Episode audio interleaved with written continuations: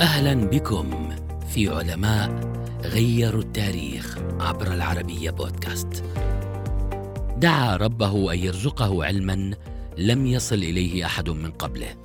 وعندما كان يسير في سوق سمع نغمات الطرق على الأواني لتواتيه فكرة النغم في الأبيات الشعرية فكان علم العروض.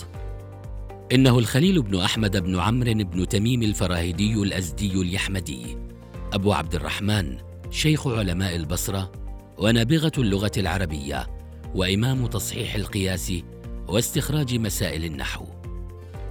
ولد في البصرة العام 718 وتشير مصادر تاريخية أخرى إلى أنه ولد في عمان.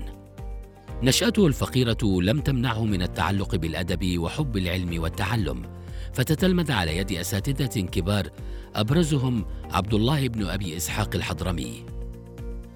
طاف في بوادي الجزيرة العربية إلى أن ملأ جعبته من كنوز اللغة العربية ليرجع إلى البصرة ويصبح شيخ علمائها. يعتبر المؤسس الحقيقي لعلم النحو واعترف تلميذه سيبويه بأنه تلقى ذلك العلم عن الفراهيدي عاصر شيخ العربية وأحد القراء السبعة أبو عمرو بن العلاء التميمي وحضر مجلسه. استنبط علم العروض من الموسيقى التي له فيها مؤلفات عدة ووضع خمسة عشر بحرا زاد عليها الأخفش بحرا سماه المتدارك. كان يقضي الساعات الطوال يرفع أصابعه ويحركها لضبط هذه الأوزان وتنسيقها.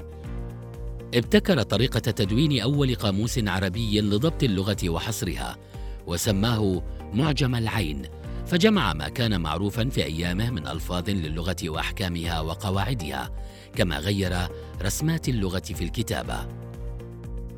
من مؤلفاته كتب معجم العين ومعاني الحروف والعروض والنقط والشكل.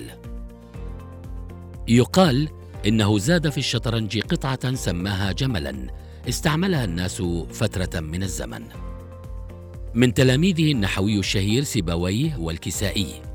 وكان سيبويه محبا لأستاذه الفراهيدي وقال فيه عبارته الخالدة مرحبا بزائر لا يمل.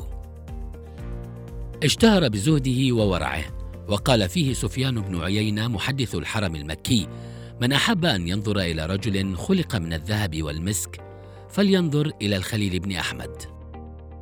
تروى قصة عن وفاته.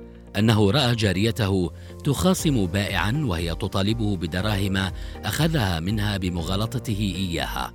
وعندما دخل المسجد وهو يعمل فكره في ذلك اصطدم رأسه بساريه ضخمة فوقع مدرجا بدمائه.